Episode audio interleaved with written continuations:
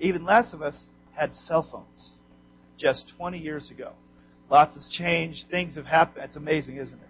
Go back another eight years. Where were you 28 years ago? Well, 28 years ago today, Pastor Jeff Tunnel began pastoring this church.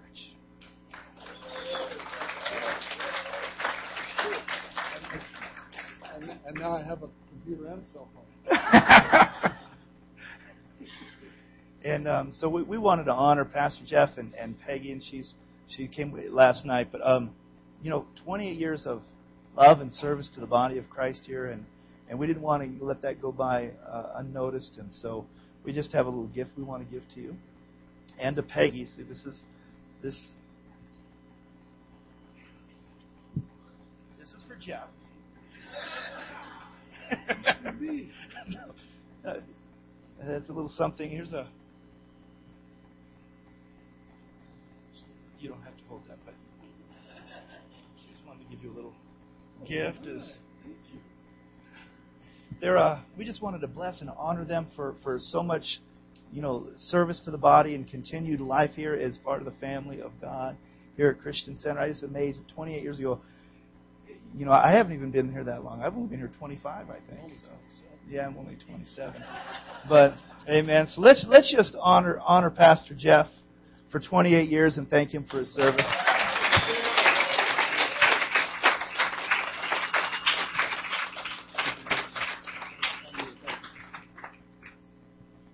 I'm not going to preach. Hey, keep it to yourself, buddy. Um, this has nothing to do with me, but it's been on my heart the whole time we were worshiping this morning to say to somebody, um, you know, but I'm not trying to usurp, so I didn't want to prophesy in the middle of the service. But during the worship, there was healing taking place, and and I just want, I, I think I know who I'm talking to, but I'm not going to point you out. But listen to this, please. Healing can come very, very quietly, very, very silently almost unnoticed to the point that you might be asking yourself, did it really take place? And the Lord wants you to know it did take place. And He has He has brought some wholeness to some brokenness here this morning. But, but see, in your brokenness, you're not the one that's going to confirm that.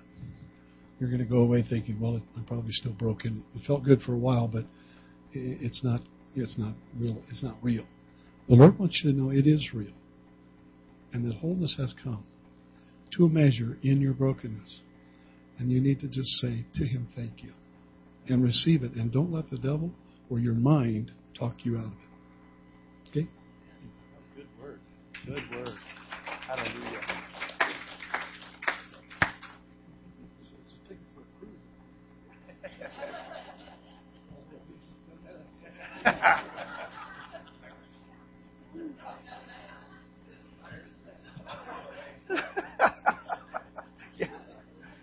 Amen. Amen. Well, about five years ago, Shannon and I were in Oakdale, California, serving Oak Valley Church, and with Pastor Eric Jensen, and he invited his former pastor to come and, and minister at the church and come. I believe it was Holy Spirit Week, if I remember correctly. And Pastor Dave Ogren came, and with a, a, a number of other speakers, and but there was something that uh, just grabbed us with Pastor Dave for both of us, and we met a couple of times that week, and you know, this type of person you meet and you're just connected to. Um, such a strong connection, and and uh, one who just love you and and minister to you in such a powerful way.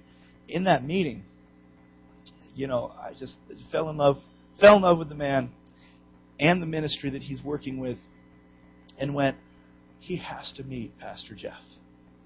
There was something about this this apostle and pastor and, and man of God that they are going to be like like bookends or something. They're just so so. I you know called called Jeff and said you need to meet and, and I believe you met down like Yucca Valley or somewhere you know and and you know Jeff knowing nothing other than hey Jeff you need to go meet this guy drives down there and I'm wondering what's going on in his mind going you know I hate when people set me up you know and, and that happens a lot. You know, people, oh, you have to meet this person, you have to meet this person, you have to meet this person. So he drives, but God did something in that connection as well.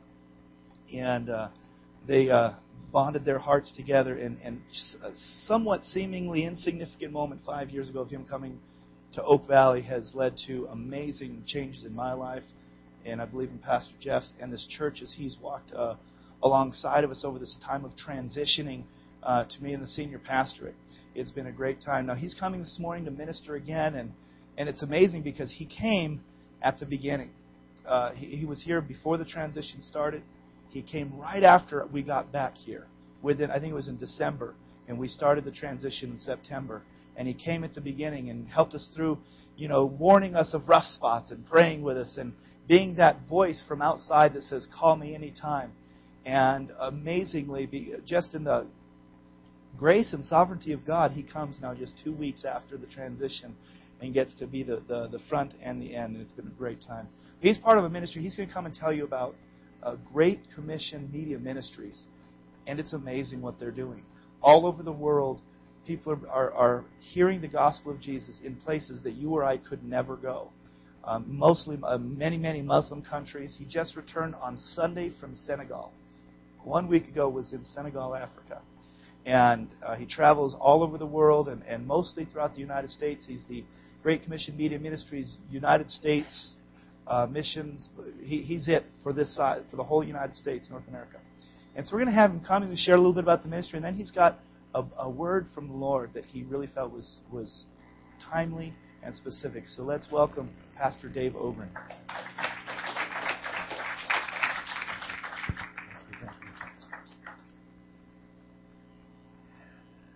We had a great time last night, and uh,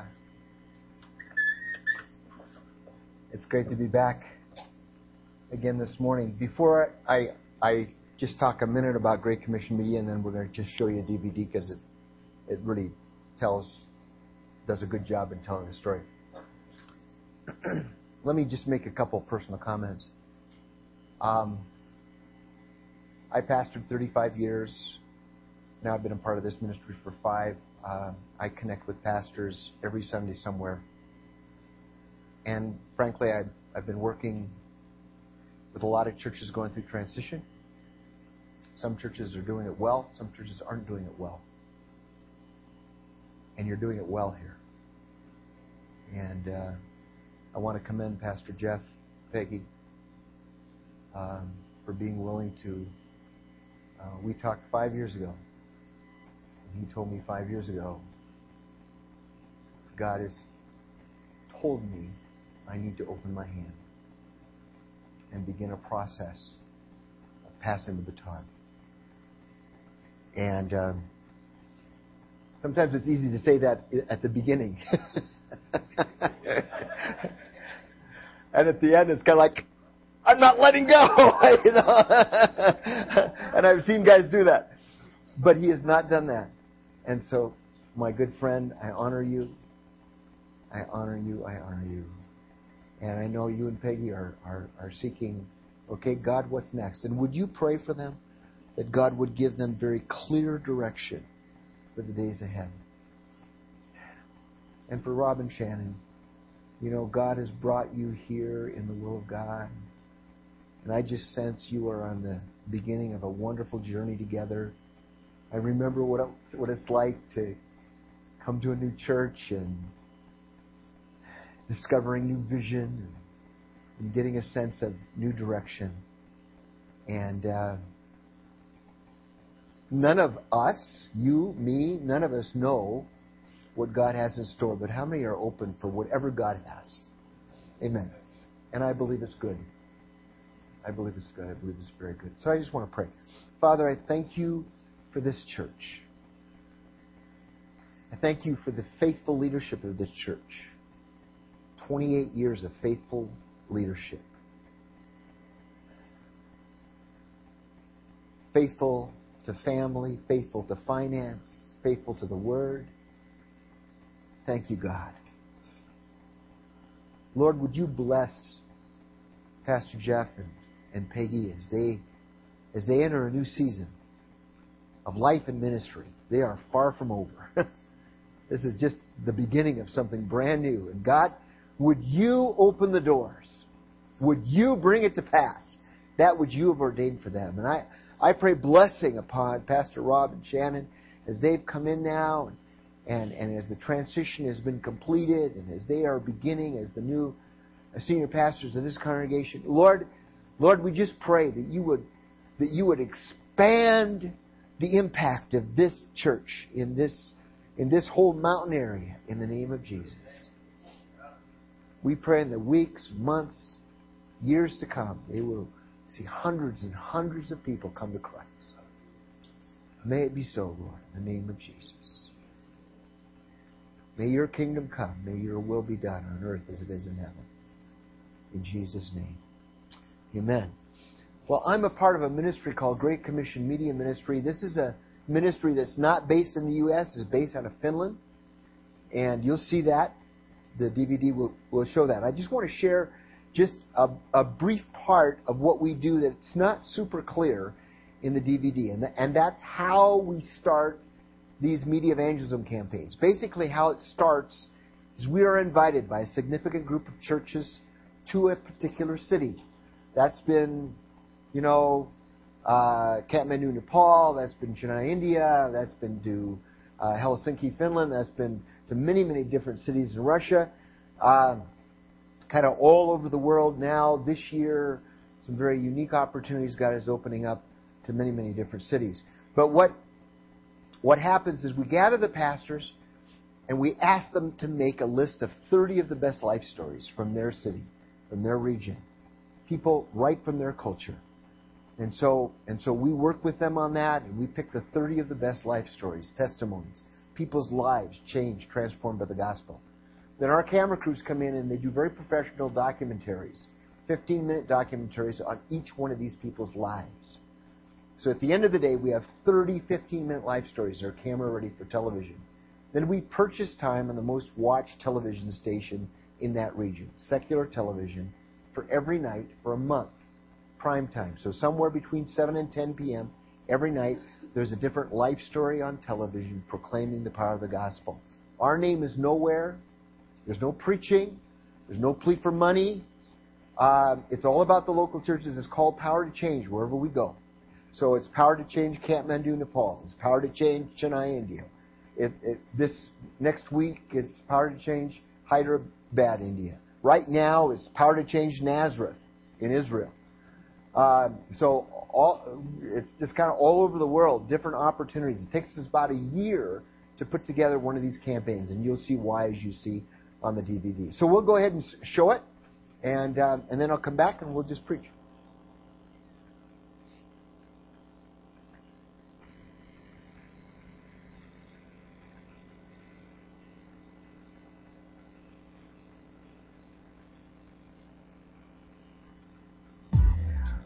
Great Commission Media Ministries uses the tools of media to take the good news of Jesus Christ into difficult to reach regions of the world.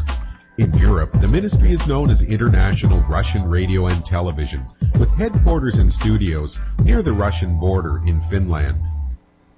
The roots of the ministry go back to the 1970s when a young Canadian, Hannu Haukka, married a Soviet Christian dissident named Laura and they began work in shortwave radio ministry broadcasting the gospel in Russian back into the USSR from Finland.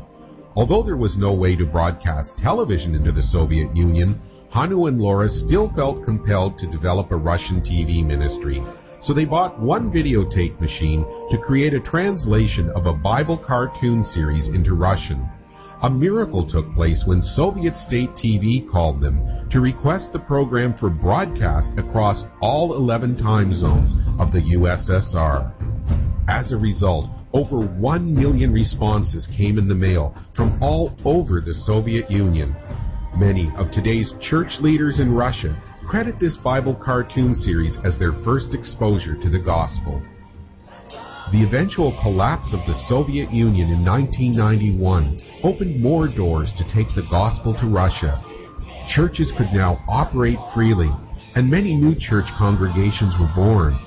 But the greatest opportunity came at the dawn of the 21st century. You know, in 2003, we came to a point where we started to ask ourselves serious questions, and we started to ask the churches on the ground in Russia, in the big cities, serious questions about how we were doing how we were faring with the Great Commission. We said, if Jesus really meant what he said when he said, Go ye into all the world and preach the gospel to all, you know, to all peoples and all nations, how are we faring? How many are you reaching? How many visit your churches and how many people come in contact with your ministries in the course of one year? Some of the churches says, well, we have maybe 10, 20, maybe 30, 40 non-Christians would visit our church services during the course of a year. Some churches says, well, maybe 100. Some of the dynamic churches would say, well, maybe 1,000 people. We ask the question, well, what about the 995,000 other people who never come in touch with the church? Did Jesus not mean them as well? And so the churches and the pastors will say, yeah, we have a problem here. Where we said, okay, let's get together, let's pray. Let's devise a strategy to reach the 1 million residents of this city over a course of 30 days effectively so that they will know what Jesus Christ, what God's Son, Jesus Christ, is offering them. That's how this whole thing started. We utilized all the media for 30 days. That is primetime television, secular TV, radio, billboards, mega screens, outside mega screens, public transport system, you know, outside of buses, newspapers, flyers into homes, everything we could get our hands on. We did it for 30 days to impact the city. It was saturation. All the advertising that takes place over the course of 30 days has a call-in number.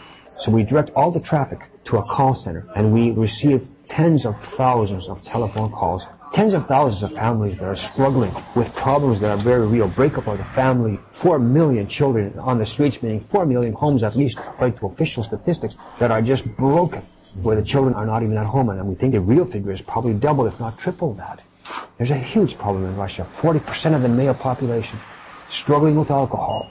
And God comes into this picture saying, I will give you the power to change through my son Jesus Christ. This book, God gives you the power to change. It's been printed in up to about 10 languages now, but the main language, of course, is Russian. We'll have over a million books in print and distributed by the time, you know, many of the people see this program. Following the end of a megacity media saturation evangelism campaign, the churches on the ground go into high gear with follow-up. It's a time when thousands of people are led to Christ through one-on-one visitation. Word of this bountiful harvest has spread beyond the borders of Russia.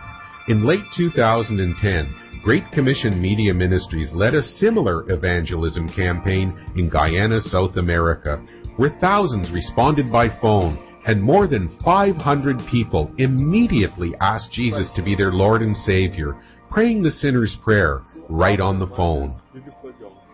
In Asia, another media evangelism campaign launched on Christmas Day in Kathmandu, Nepal, one of the most Hindu places on earth. 40,000 phone calls have been received, along with 500,000 visits to the campaign website. Both of these mission outreaches in Guyana and Nepal utilized special channels on YouTube where the evangelistic programs made for local television have been viewed more than 11,000 times by people from all around the world, and that number grows weekly as these powerful testimonies remain available on the internet. The next megacity campaign was held in one of India's largest cities, Chennai. 92,000 phone calls were received over 30 days in response to outdoor advertising and daily Christian television and radio programs. 12,000 church volunteers have now been mobilized for follow-up ministry across the Chennai region. Another series of media evangelism campaigns was held in Israel. While this created controversy in some quarters, it got the whole nation talking. Many responded with threats and accusations, but others among God's chosen people found their long awaited Messiah. And we didn't forget the Palestinian people. Another media outreach in Israel and the Palestinian territories has seen many Arab speaking people also surrender their lives to Christ. The Middle East and North Africa are difficult fields, but with fertile soil for the seeds of the gospel and Great Commission Media Ministries is on the forefront of communicating Christ through daily satellite television produced by Christians from those cultures in their own languages at our mission studio in Finland. Our Islamic World Department produces 500 Christian programs a year, including four Arabic TV series, three in Persian, two in Somali, and now we've added the languages of Ethiopia and Eritrea. Eight interactive Christian websites designed for Muslims offering online resources as well as discussion forums receive 1 to 2 million visits every month. Our follow-up team answers 50 emails and text messages a day from those in the Islamic world seeking the truth about God. While Great Commission Media Ministries focuses on effective use of media to spread the gospel, we rely on the Holy Spirit to guide and direct our ministry. In 2003, God spoke to the heart of Hannu Haukka about some of the most forgotten children in the world, found in prison camps all over Russia. When I first stepped inside the confines and the walls of a children's prison camp in Russia, my eyes just opened. I said, wow, what are these kids here for? I mean, hundreds of kids in prison. There are 64 children's prison camps with 18,000 kids in prison, officially. I found out that that's not the whole story. We figure that there's another 64, if not even 100 of these other facilities that nobody counts and nobody knows about, where there are probably another 20 to 40,000 boys. Every Christmas we have sent in supplies. We have bought warm winter clothes, jackets, pants, socks, gloves, hats, plus sanitary supplies, soap, shampoo, and stuff like that, plus textbooks for the kids. We have done that for the last few years, administering to these 18,000 boys in prison camps in Russia. And we have seen hundreds and hundreds of boys make decisions for Jesus. They will not have heard the gospel otherwise. There's no way. There are an estimated 4 million kids on the streets of Russia today. And that tells you of 4 million homes that are broken, where the families are dysfunctional. Mothers and fathers are not there. Father's drunk, mother's out with other men. So when the kid has nothing to eat, the kid goes out onto the street, finds his food, sometimes and that involves a crime in order to fill his stomach. The problem in the beginning was the mother and the father. It wasn't the kid. The kid suffers. Yes, we deal with the kids, but we also deal with the families, the mothers and fathers. We tell them that God can also give you the power to change, to mm-hmm. live a happy family life. Great Commission Media Ministries is able to reach families who may otherwise never hear the good news of Jesus. Because of your prayers and your financial partnership, missions is teamwork. Someone needs to send those of us who are able to go. And together, we can reach the lost of our world. As this program ends, take a moment to hear the whisper of God in your heart and ask Him to direct you about your part in the fulfillment of the Great Commission.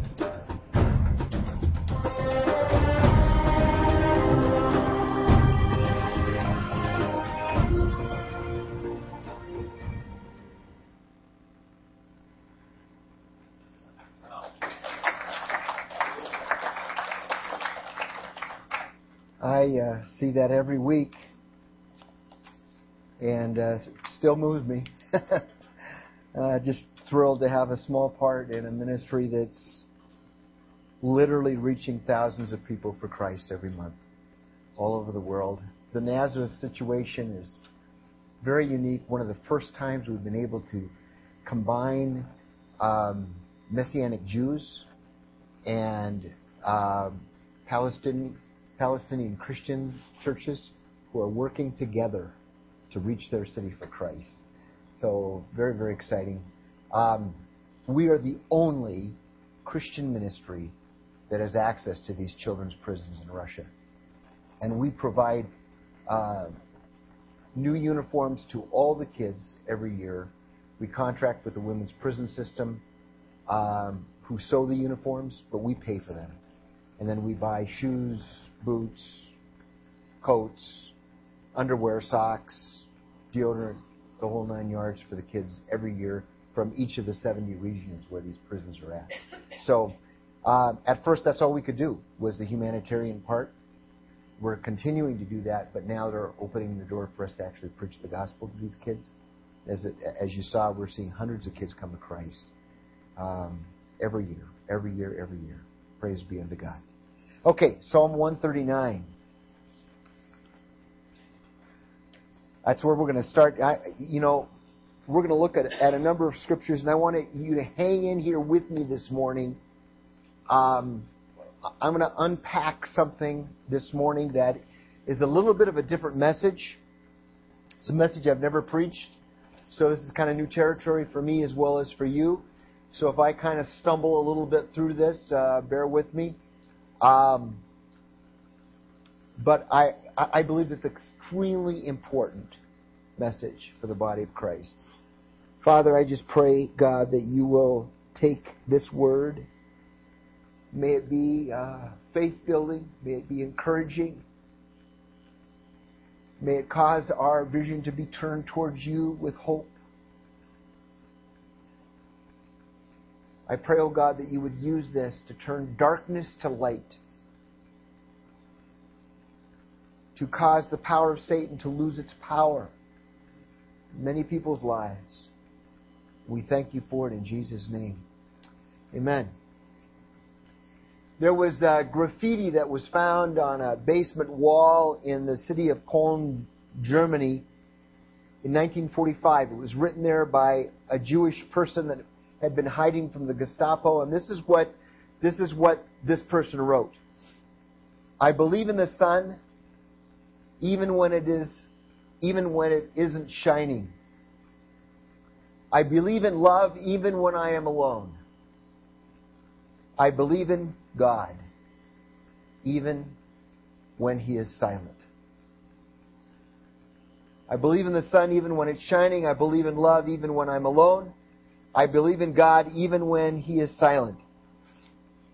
A guy by the name of Pete Greig from England wrote a book, book called God on Mute, and and it really inspired me. And this is a this is his poem from his book. Engaging the silence. First, there is prayer, and where there is prayer, there may be miracles. But where miracles may not be, there are questions, and where there are questions, there may be silence.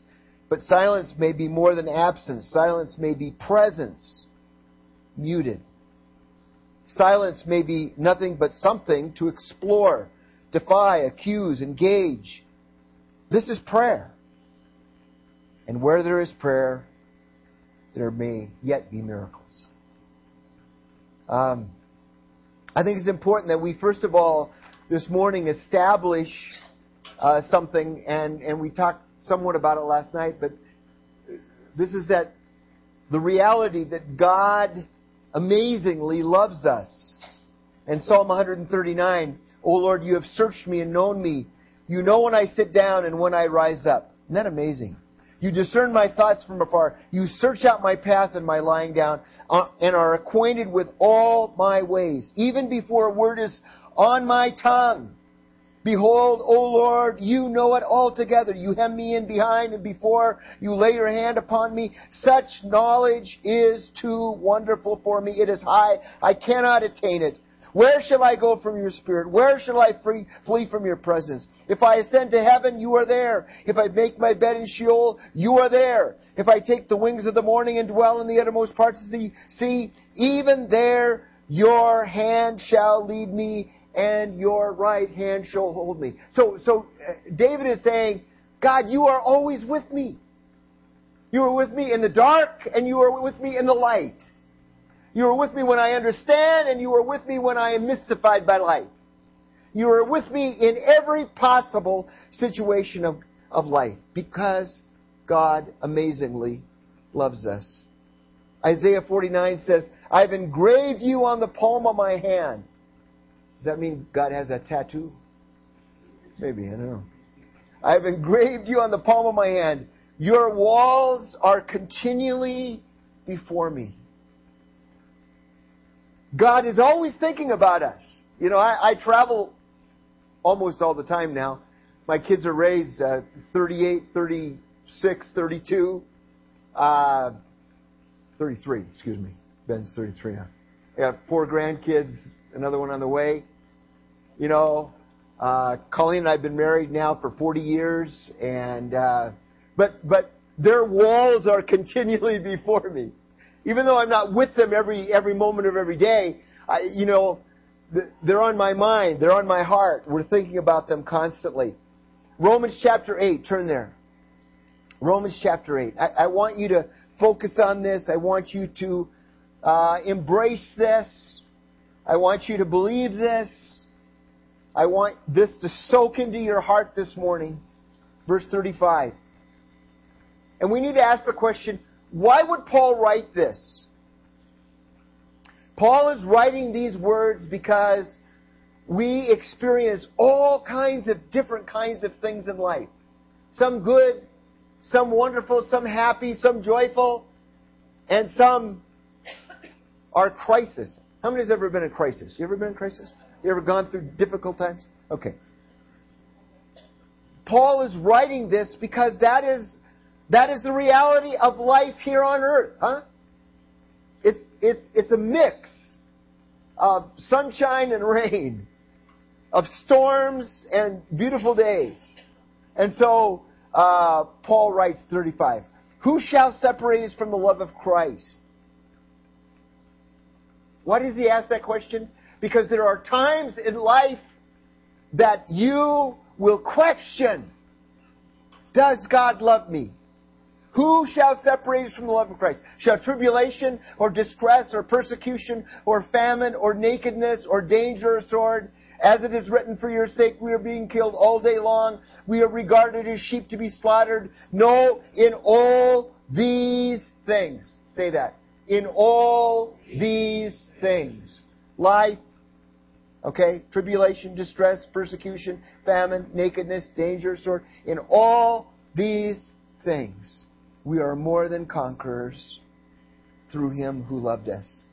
For I am sure that neither death, nor life, nor angels, nor rulers, nor things present, nor things to come, nor powers, nor height, nor depth, nor anything else in all creation will be able to separate us from the love of God in Christ Jesus. Do you believe that?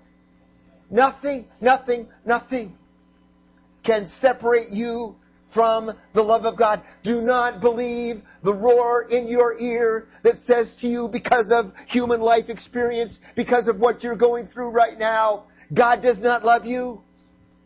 If God loved you, this wouldn't be happening. If God loved you, you wouldn't be going through this.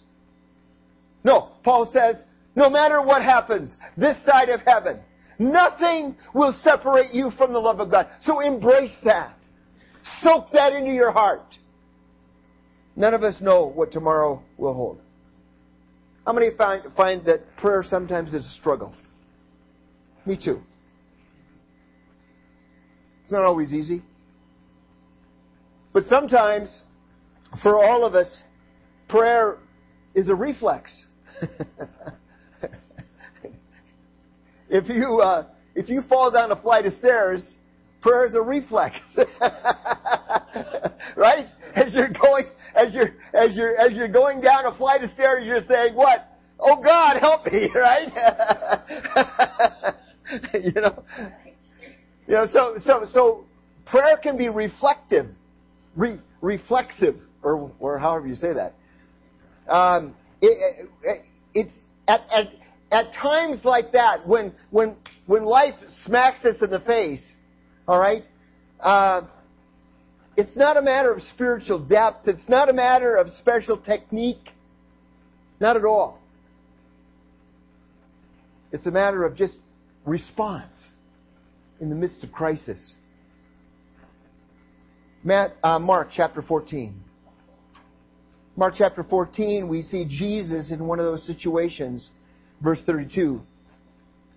And they went to a place called Gethsemane, and he said to his disciples, Sit here while I pray. And he took with him Peter and James and John and began to be greatly distressed and troubled. Jesus, come on, now listen, listen, listen to the scripture. Jesus is greatly distressed and troubled.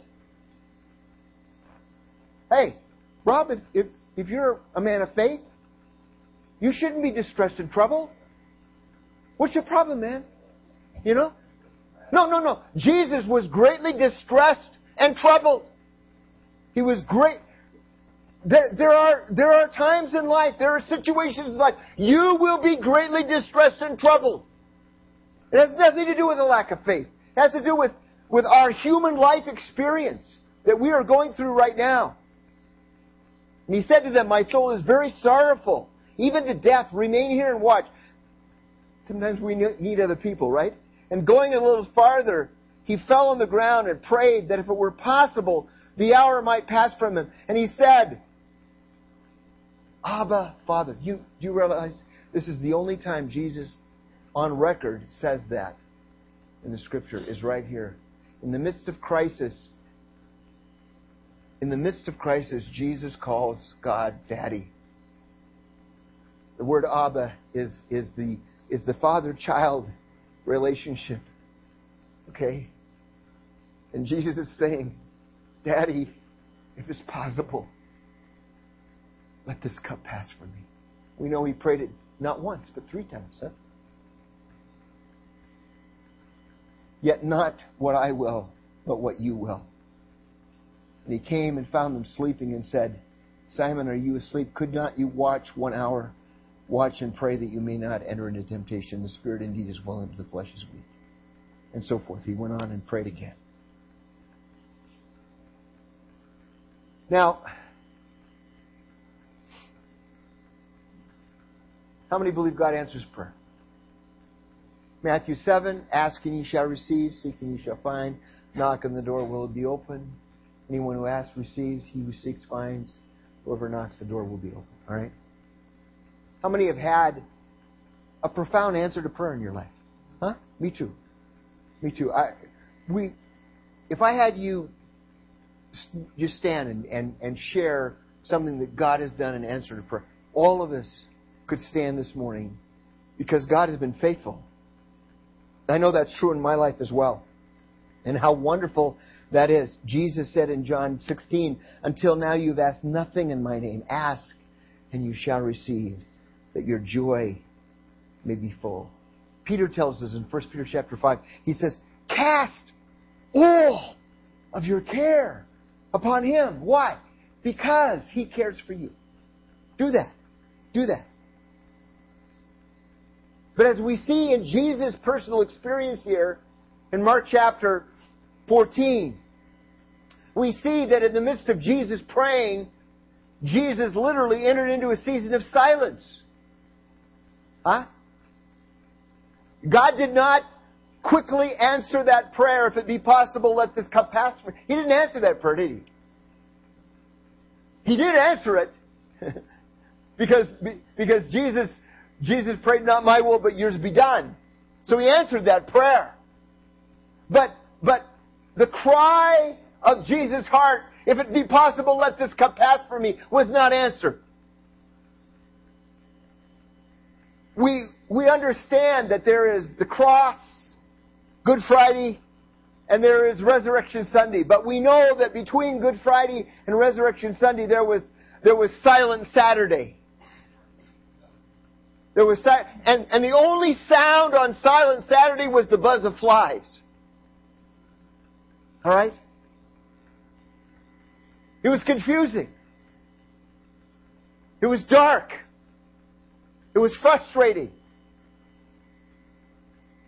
Uh, and we are all tempted to cave in when Silent Saturday comes into our personal life experience. We, we feel hurt, possibly, or betrayed.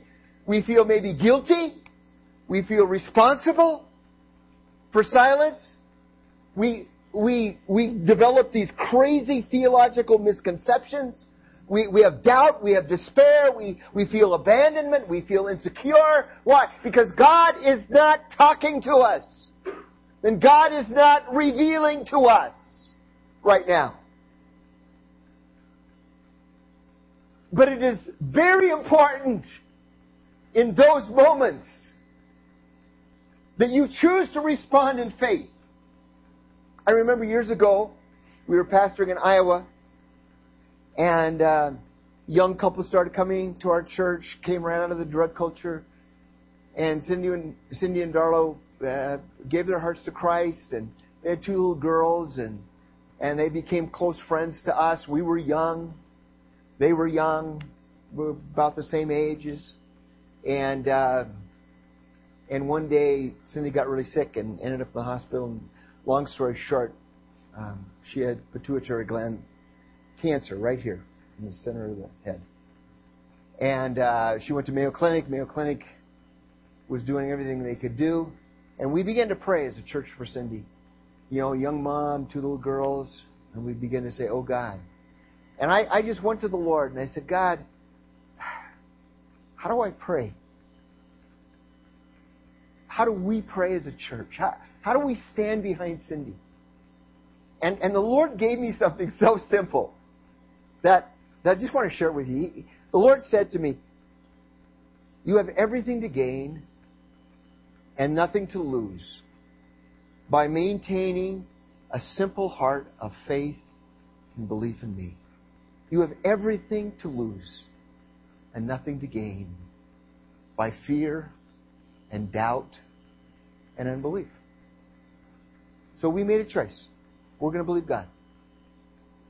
And I remember one Sunday morning uh, in our in our little church in Estherville, Iowa, we were worshiping like this morning, sweet presence of God, just like this morning, and just you know, just God came came in amongst us, and I I think we stood and we we worshipped and praised God for about 45 minutes. It was amazing, presence of God. At the end of the service, Cindy came up to me, and she said, Pastor, I want to tell you, this morning during the service, God told me that on I think it was a June date, on June such and such, God is going to heal me.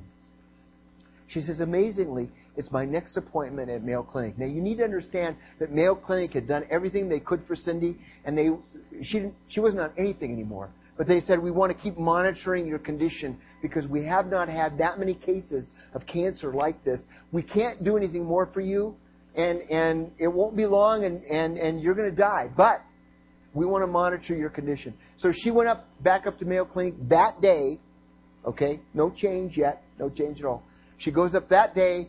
She runs through a half a day of tests. The doctors that they do in Mayo Clinic, they come around, they circle your bed, you know, and, and, and she was circled, her bed was circled by doctors, and they said, Cindy, we're, we're very sorry, but we're going to have to take the test all over again. So they did. So that evening, they came back and they circled her bed again. They said, We need to apologize to you because we need to tell you why we took the test all over again. Because we felt our equipment was malfunctioning. Because we know what you had. But now it is gone. Now it is gone. Now, I say that with great thanks. And by the way, Cindy is still alive to this very day. This was many years ago. Let, let me just demonstrate. This is what you need to do in your life keep your door of faith open. This does not guarantee healing. I've had more funerals than I've had miracles. Did you hear me? had more funerals than miracles. But I am determined to keep the door of faith open. To continue to believe God no matter what. To continue to stand no matter what. Sometimes there are those times between Good Friday and Resurrection Sunday, that silent Saturday, and sometimes it's very short, and for others it's very long, and some, and for others it's a lifetime. And, and Silent Saturday doesn't end until they go to be with Jesus. Do I understand that? No, I do not understand that. Is that human reality? That is the human reality.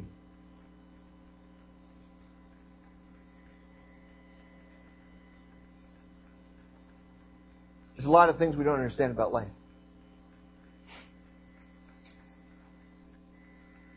But we do understand, Jesus said in Matthew 17, if you do have faith as a grain of mustard seed and say to this mountain, be removed, nothing is impossible.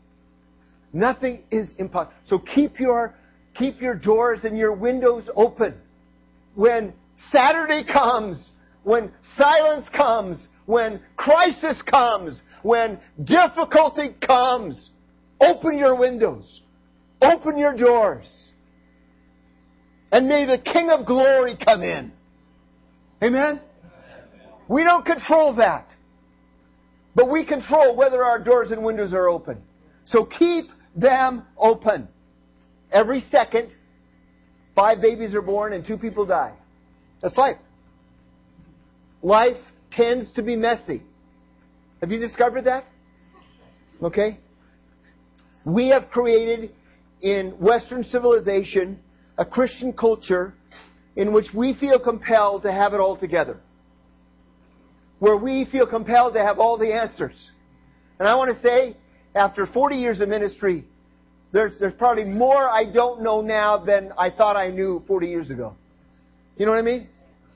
There's, there's a lot of mystery to life. There's a lot of things I don't understand. There's a lot of, a lot of things that don't make any sense to me. So we need to keep it simple. Keep your windows open. Keep your doors open. And keep believing, even when the whys come. Why John the Baptist? What, why was Peter so marvelously delivered, but John the Baptist was beheaded? Was it because Peter was more spiritual than John the Baptist? Why was James thrust through with a sword and Peter was marvelously delivered? Why, why did the chains fall off and the prison door open for Peter? But, but, but John the Baptist, no prison doors opened.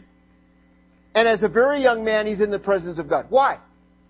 The scripture is Saturday silent.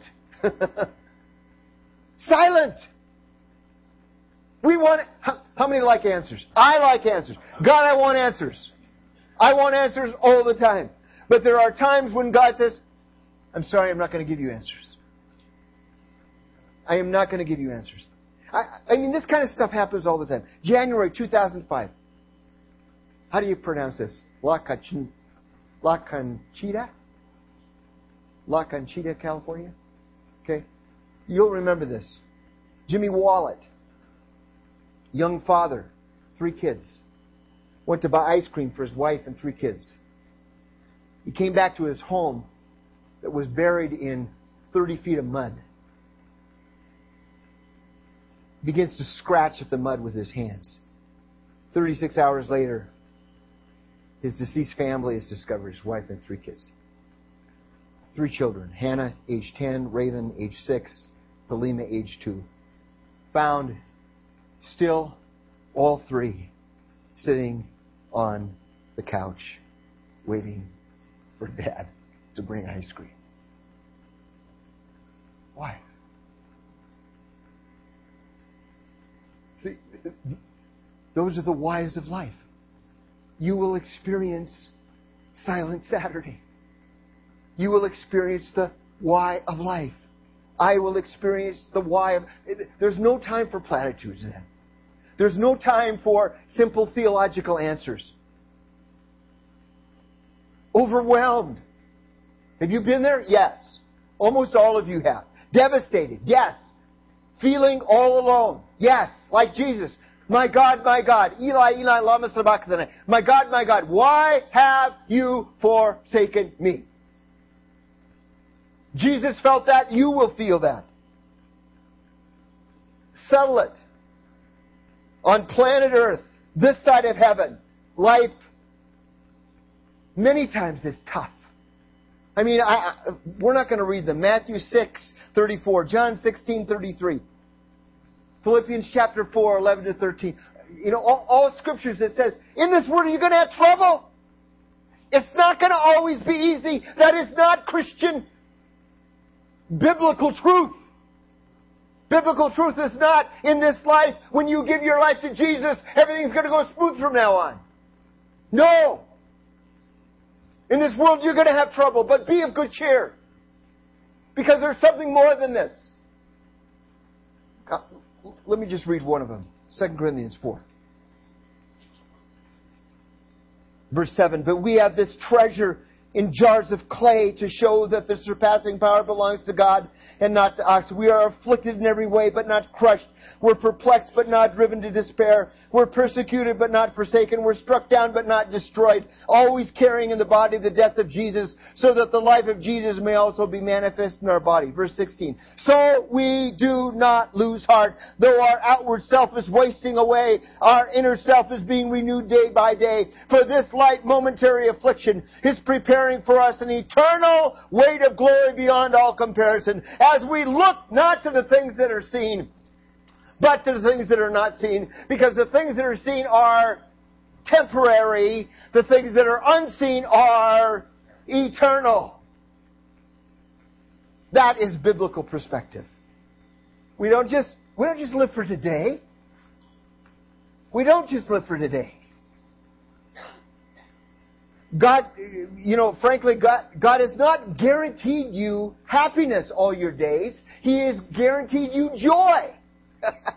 and there is a huge distinction between happiness and joy. Happiness is rooted in experience, human experience. Joy is rooted in the Holy Spirit.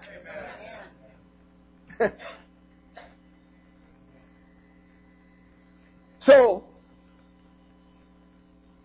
how many are happy today? Come on. You happy today? I'm joyful today, but I'm also happy today. I feel good in body. I'm 63, but I feel 33. Uh, you know, some young guys here, I still feel like I can take you on. You know, I mean, thank God, you still feel good. You know, don't take it for granted. My wife and I, we look in our each other's eyes regularly and say, you know, We've got something good here. We may not have it forever. We got it today.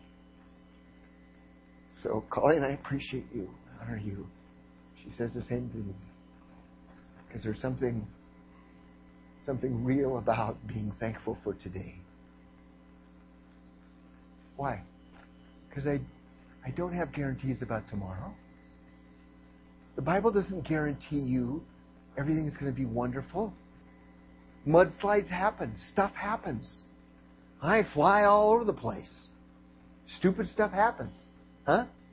We don't control that. So treasure it. Life is not a five-star hotel. Have you have you discovered that? I'm uh, I'm almost done. Everybody said amen. All right. Daniel chapter 3. This is the beautiful balance. And by the way, the side of my picture is, is kind of all torn up, but there, there she is. Isn't, isn't she beautiful? There's, there's Colleen. I take her everywhere I go. All right. Daniel chapter 3. I love this balance. Verse 16. Shadrach, Meshach, and Abednego answered and said to the king, O Nebuchadnezzar, we have no need to answer you in this matter. In other words, hey, we've already thought this through. That's what we're doing this morning. We're already thinking it through. Good times. We think through potential crises in the future today when things are good. Huh? When I feel good. No evil report. Good. By the way, Ephesians 6 says, you put on the armor of God so that you are prepared in for the evil day. There are some evil days that come. So these guys are ready. They're not saying, "Who God, what do we do? How do we answer this guy? We don't know what to do. No, no, no. No, they knew exactly what to do.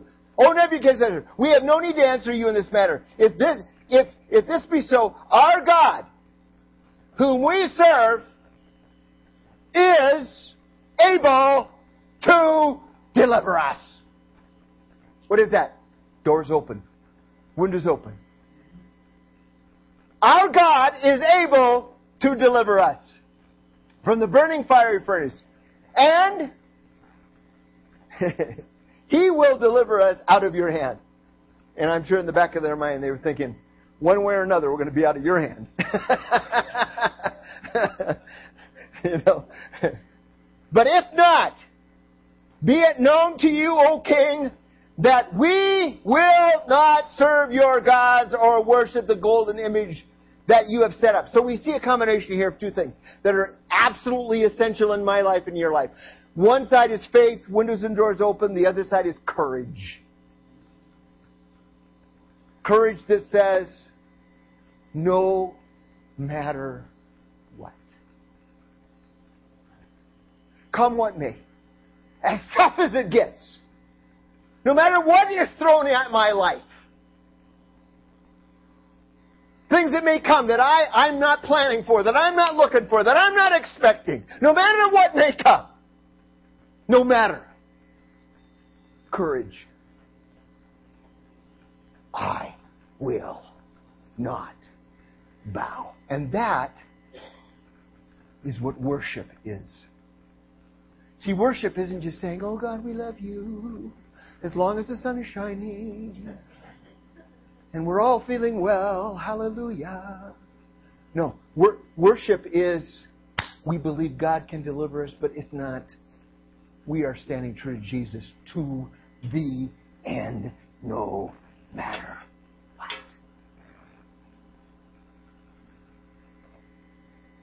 My dad was an Assembly of God pastor. And uh, when I was about three years old, he got the flu really bad. And as a child, he'd had diabetes. It had gone in total recession as far as he was concerned. He didn't have diabetes anymore, which can happen to kids. But uh, doctors have told me since then that, that, that, that an extreme case of the flu can actually cause that diabetes to come back in those situations. So that's exactly what happened. But he didn't know that. One day he passed out from a diabetic coma and um, ended up in the hospital, of course. And um, um, this is in the 50s. This is in the early 50s. And and and and and and the sugar diabetes had so raged through his body that it attacked his kidneys. His kidneys had shut down.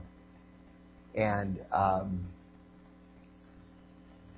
and there's only a couple of kidney machines in the country. So so basically, everybody that needs a kidney machine is is on a lottery system. If your number comes up, you get one. Okay, so he's transferred from the hospital in Olympia, Washington, to to Seattle to Harborview Hospital, and he's there for a number of months. My dad lived Daniel through because he was going to write a book. He was absolutely 100% convinced that God was going to heal him. He was 33 years of age. He was going to write a book, and the title was going to be from the book of Malachi, With Healing in His Wings. It was going to be his story of how the, that God healed him. Did he have faith? Yeah. But he also had courage.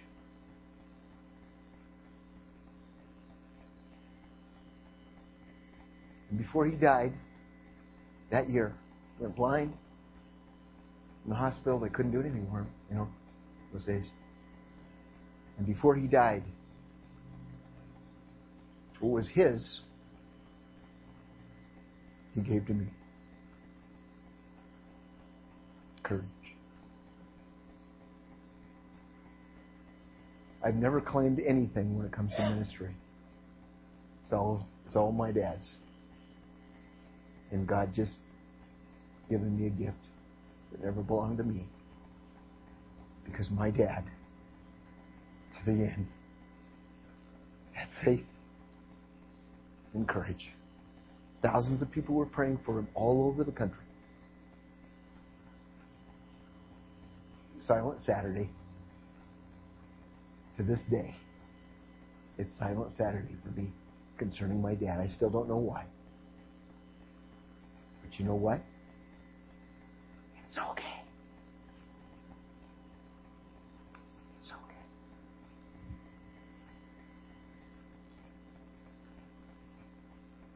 So to our faith in God is joined faithfulness to God. I want to encourage you to not wimp out on faith. Open your windows and doors and don't whip out on courage. Here's a woman of courage.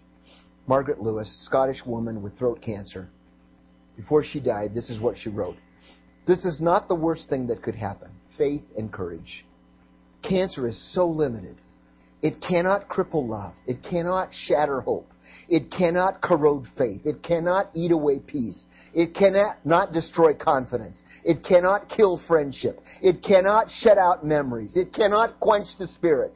It cannot lessen the power of Jesus. Don't you love that? Yes. Ah! She had her armor on. That woman. Faith and courage. How beautiful. The scripture is clear that God's prayers in your mouth are the ones that are guaranteed. 1 John chapter 5 tells us that if we pray anything according to his will, he hears us. And if we know he hears us, we know we have the petitions we desire of him. So, so, so John says, you pray according to the will of God. You pray what God is saying, and that's going to be answered. In fact, if you go back to Joshua 23, Joshua said, everything that God promised came to pass. Everything. I think Martin Luther got it wrong when he said that at times God is the God who goes missing. I don't think he goes missing. He just is sometimes silent. He is always with us. Walk by faith, not by sight recognize that God stores your prayers in heaven. And sometimes God, by His grace, airlifts us out. And sometimes God parachutes in.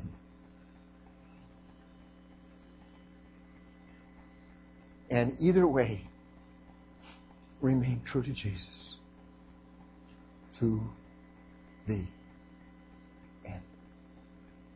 Father, this morning we thank you for your presence.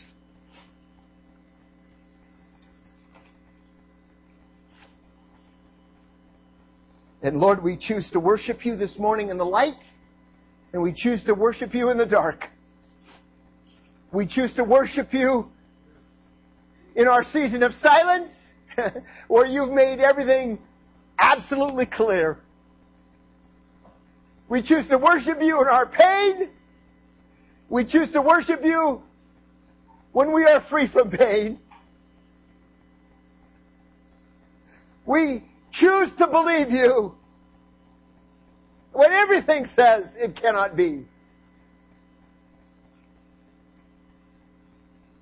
And we choose to trust you when it is not. How good you are. How thankful, Lord, that this is only the beginning.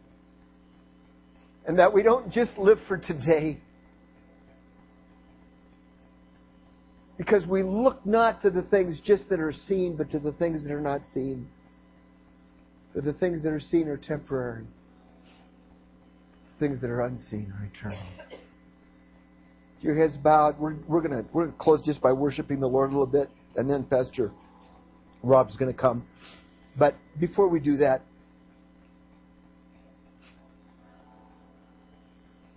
maybe you're here in a season of silence.